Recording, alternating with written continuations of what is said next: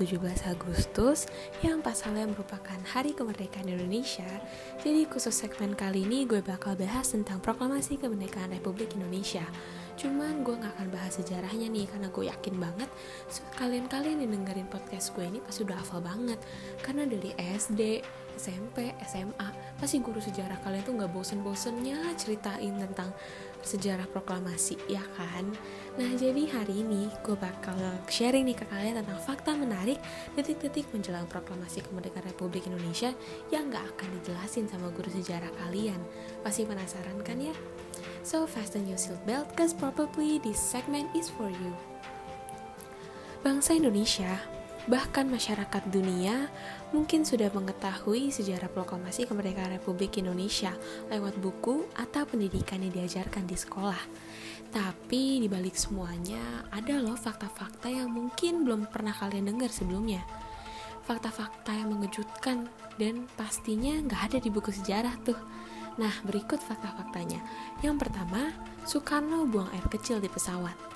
Di perjalanan pulang dari Dalat, Vietnam, 13 Agustus 1945, Soekarno, Bung Hatta, Dr. Haji Manwetyo-Diningrat, dan Dr. Soeharto yang merupakan dokter pribadi Bung Karno menumpang pesawat fighter bomber. Saat itu Presiden pertama Indonesia ingin sekali buang air kecil, tetapi tidak ada toilet di dalam pesawat itu. Akhirnya, Soekarno melihat lubang-lubang kecil bekas tembakan di dinding pesawat. Karena sudah kebelat, Terpaksa Soekarno buang air kecil di lubang-lubang itu. Alhasil, karena angin yang begitu kencang, air seni presiden pertama itu berbalik ke dalam dan mengenai para penumpang di dalam pesawat itu. Yang kedua, Soekarno sakit sebelum pembacaan proklamasi kemerdekaan. Pada 17 Agustus 1945, pukul 8 pagi, dua jam sebelum pembacaan teks proklamasi, ternyata Bung Karno masih tidur nyenyak di kamarnya di Jalan Pegangsaan Timur 56 Cikini. Dia terkena gejala malaria tetiana. Suhu badannya tinggi dan sangat lelah setelah bergadang bersama para sahabatnya menyusun konsep naskah proklamasi di rumah Laksamana Maeda. Saat itu tepat di tengah-tengah bulan puasa. Lalu jam 9 pagi Bung Karno terbangun, berpakaian rapi putih-putih dan menemui sahabatnya, Bung Hatta. Tepat pukul 10 pagi, keduanya memproklamasikan kemerdekaan Indonesia dari serambi rumah. Yang ketiga, bendera dari Seprai. Bendera pusaka sang merah putih adalah bendera resmi pertama bagi Republik Indonesia – tetapi dari apakah bendera sakral itu dibuat? Warna putihnya diketahui dari kain spray tempat tidur dan warna merahnya dari kain tukang soto. Yang keempat, upacara proklamasi kemerdekaan dibuat sangat sederhana. Zaman sekarang, pelaksanaan upacara bendera bermacam-macam, mulai dari pemimpin upacara sampai pembaca naskah Pancasila, UUD, dan lain-lain. Namun saat proklamasi kemerdekaan Indonesia ternyata berlangsung sangat sederhana. Tanpa protokol, tak ada paduan suara, tak ada konduktor, dan sebagainya. Tiang bendera pun dibuat dari batang bambu secara kasar, serta ditanam hanya beberapa menit menjelang upacara.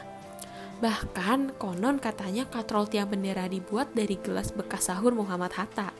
Tetapi itulah kenyataan yang terjadi pada sebuah upacara sakral yang dinanti-nanti selama lebih dari 300 tahun. Yang kelima, Akbar Tanjung jadi menteri pertama orang Indonesia asli. Setelah merdeka 43 tahun, Indonesia baru memiliki seorang menteri pertama yang benar-benar orang Indonesia asli. Yang akhirnya menjadi orang pertama menjadi menteri disebut adalah Insinyur Akbar Tanjung lahir di Sibolga, Sumatera Utara 30 Agustus 1945 sebagai Menteri Negara Pemuda dan Olahraga pada Kabinet Pembangunan 1988 sampai 1993.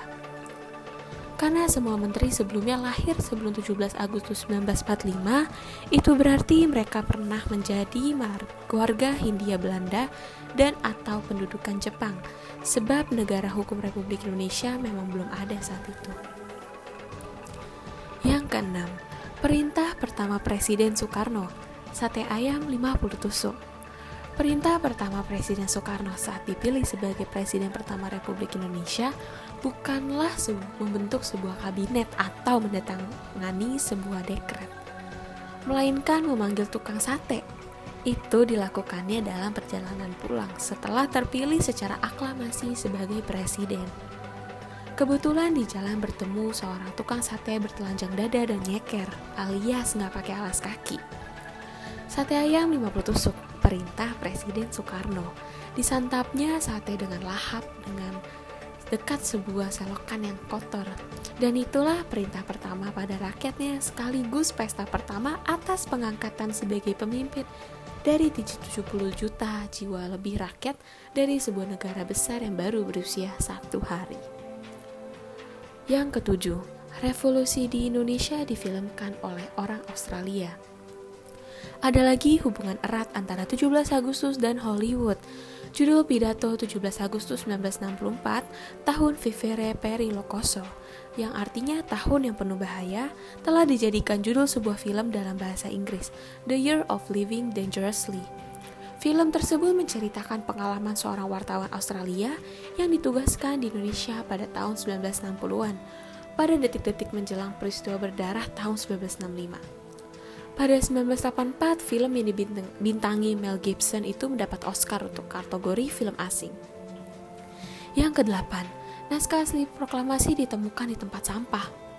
Naskah asli teks proklamasi kemerdekaan Indonesia yang ditulis oleh Bung Hakarno dan didikte oleh Bung Hatta ternyata tidak pernah dimiliki dan disimpan oleh pemerintah.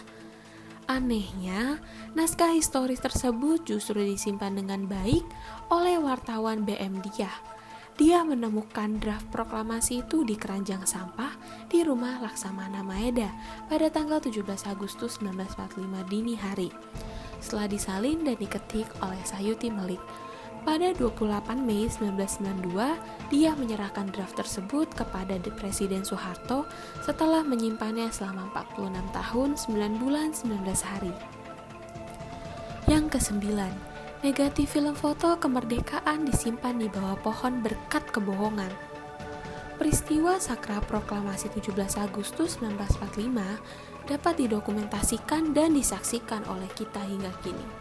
Saat tentara Jepang ingin merampas negatif foto yang mengabdikan peristiwa penting tersebut, Fras mundur, fotografer yang merekam detik-detik proklamasi berbohong kepada mereka. Dia bilang tak punya negatif itu dan sudah diserahkan kepada barisan pelopor, sebuah gerakan perjuangan. Mendengar jawaban itu, Jepang pun marah besar. Padahal negatif film itu ditanam di sebuah pohon di halaman kantor harian ASEAN Raja. Setelah Jepang pergi, negatif itu di afdruk dan dipublikasi secara luas hingga bisa dinikmati hingga sekarang. Bagaimana kalau mundur bersikap sejujur pada Jepang? Gak akan kita pernah bisa lihat foto-foto proklamasi kan? Yang ke-10 dan yang terakhir adalah Bung Hatta berbohong demi proklamasi. Waktu masa revolusi, Bung Karno memerintah Bung Hatta untuk meminta bantuan senjata pada Jawahar Harlal Nehru. Cara untuk pergi ke India pun dilakukan secara rahasia Bung Hatta memakai paspor dengan nama Abdullah, lalu beliau berangkat dengan pesawat yang dikemudikan Biju Patnaik, seorang industrialis yang kemudian menjadi menteri pada kabinet PM Morarji Desai. Bung Hatta diperlakukan sangat hormat oleh Nehru dan diajak bertemu Mahatma Gandhi. Nehru adalah kawanan lama Hatta sejak 1920-an dan Gandhi mengetahui perjuangan Hatta. Setelah pertemuan itu, Gandhi diberitahu oleh Nehru bahwa Abdullah itu adalah Muhammad Hatta. Apa reaksi Gandhi? Dia marah besar pada Nehru karena tidak diberitahu yang sebenarnya. You are a liar, kata tokoh karismatik itu kepada Nehru. Nah, jadi banyak banget hal yang mungkin luput dari pandangan sejarah yang selama ini Anda ketahui. Hal-hal seperti ini justru bukan hal yang tidak penting, karena dengan hal-hal tersebut sejarah menjadi unik dan berbumbu. Selamat Hari Kemerdekaan Republik Indonesia. Sekarang bukan saatnya lagi duduk diam berharap pada pemerintah atau pihak-pihak berwajib, tapi mulailah dari diri sendiri untuk siap membantu bangsa ini menjadi lebih baik dan dihormati. Merdeka!